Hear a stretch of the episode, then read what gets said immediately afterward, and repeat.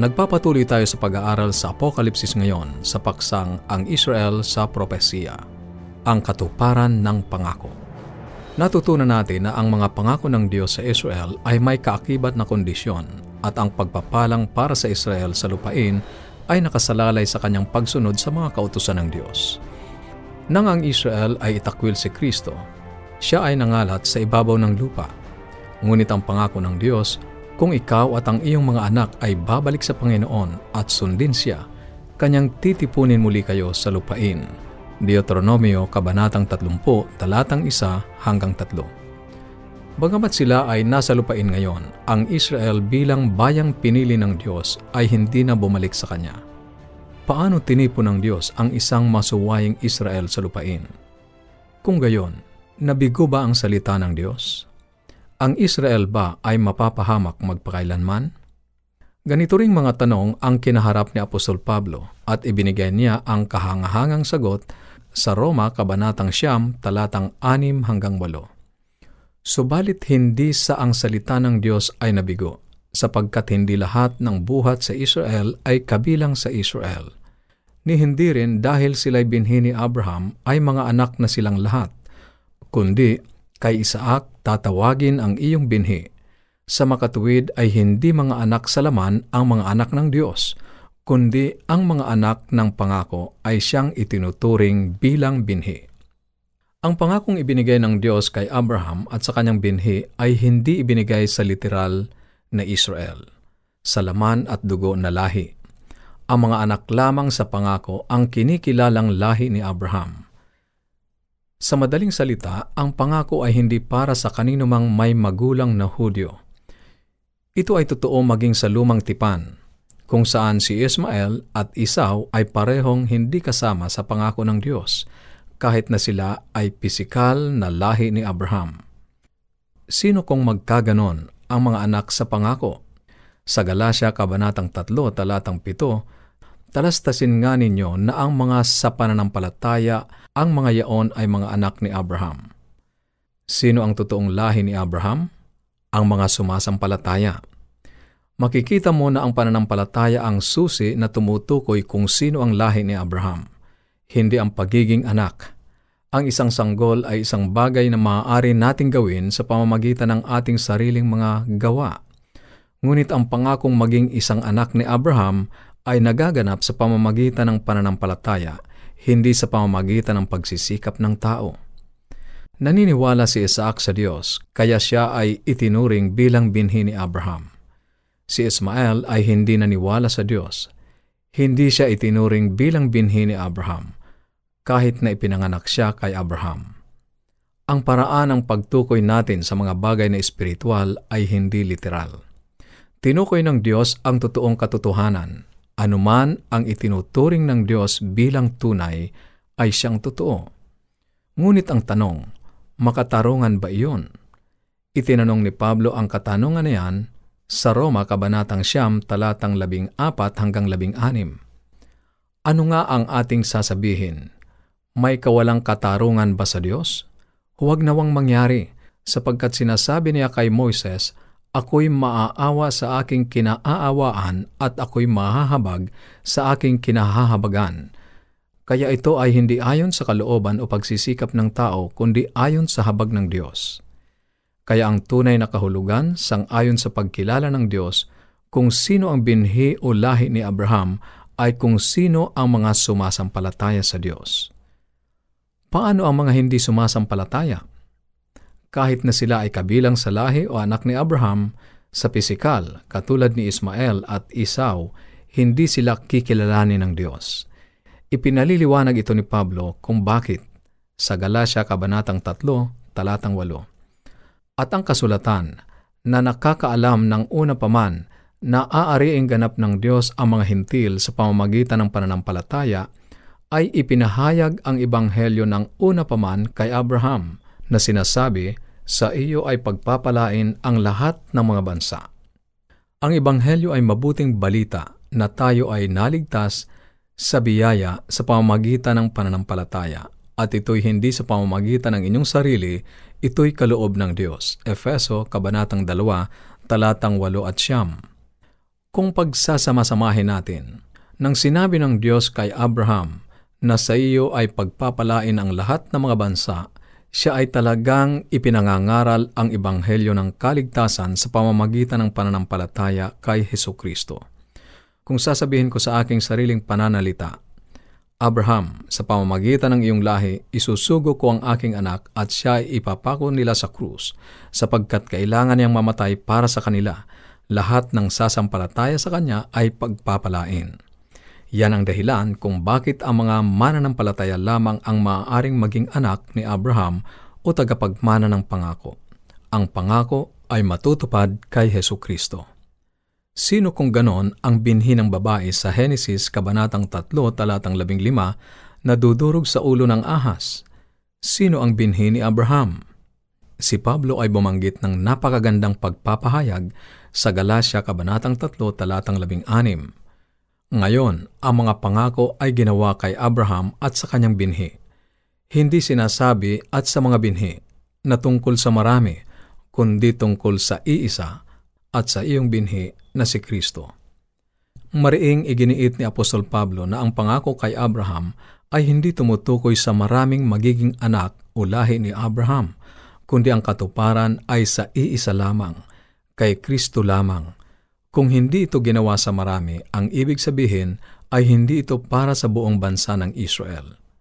Paano ang mga Hudyo? Pababayaan na ba ang mga Hudyo? Kumusta naman tayo? Hindi na rin ba tayo kasama dito?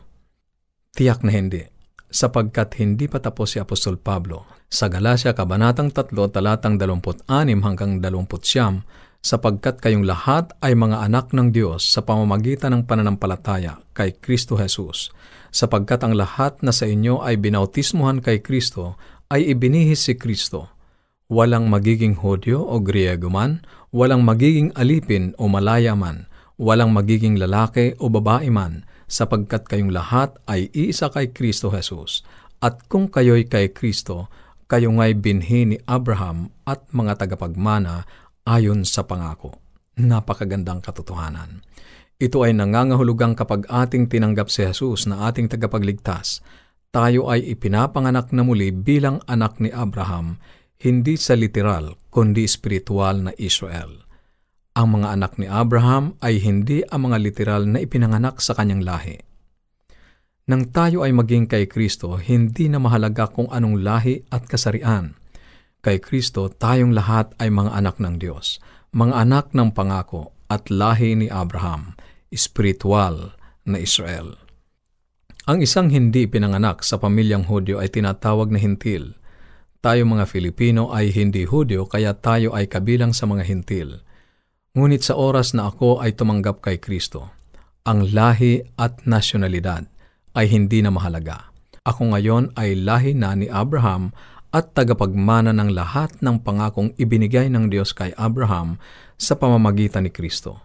Wala ng Hudyo o Hintil, itim o puti, alipin o malaya, lalaki o babae, tayong lahat ay isa kay Kristo, ipinanganak na muli sa kanyang sambahayan.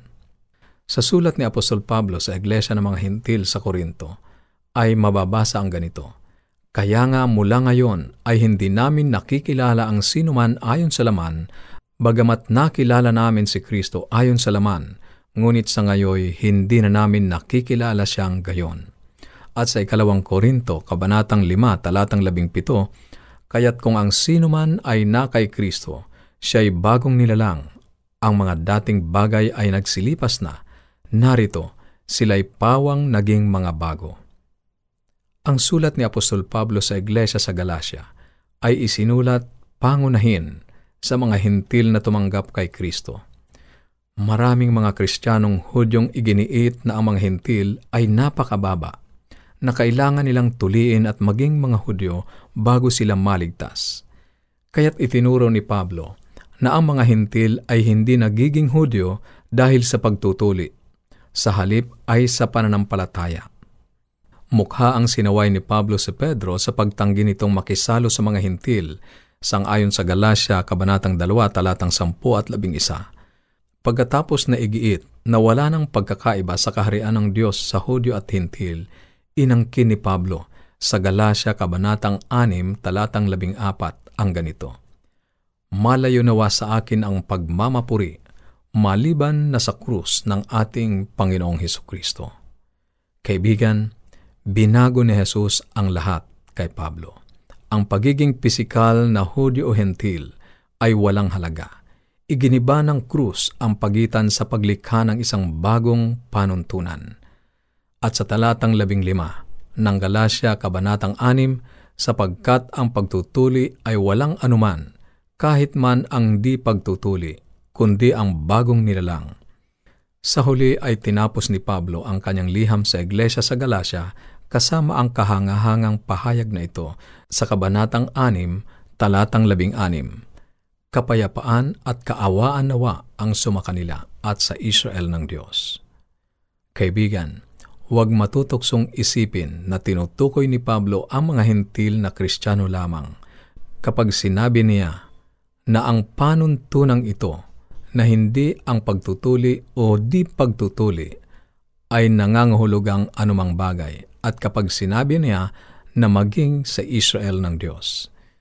Tinutukoy niya ang mga Kristiyanong Hudyo na tila sila ay dalawang magkakaibang pangkat. Nauna na niyang mariing iginiit na wala ng pagkakaiba sa Hudyo at Hintil. Tayo ay iisa kay Kristo.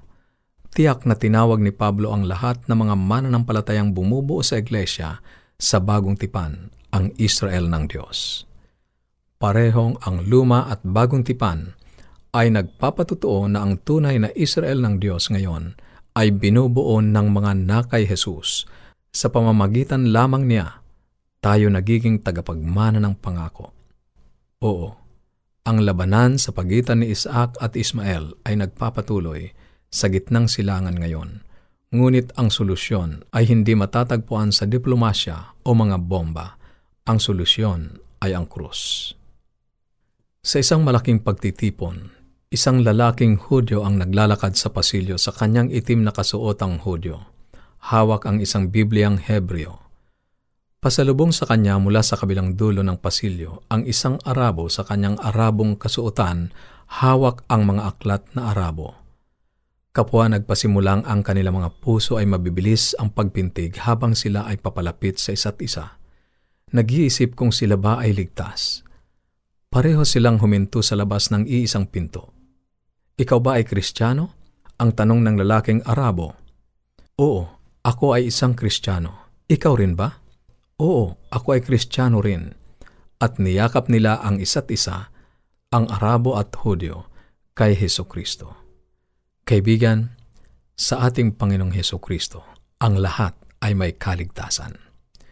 Kung ikaw ay may katanungan o anuman ang nais mong iparating sa amin, o nais mong magkaroon ng mga aralin sa Biblia o ng mga aklat na aming ipinamimigay, tumawag o mag-text sa ating mga numero sa Globe 0917-5643-777 0917-5643-777 at sa Smart 0919 0001 777 0919 0001 777 at ang ating toll-free number 1-800-132-20196 1-800-132-20196 Maaari ka rin magpadala ng mensahe sa ating Facebook page facebook.com slash awr Luzon, Philippines. facebook.com slash awr Luzon, Philippines. O dumalaw sa ating website www.awr.org www.awr.org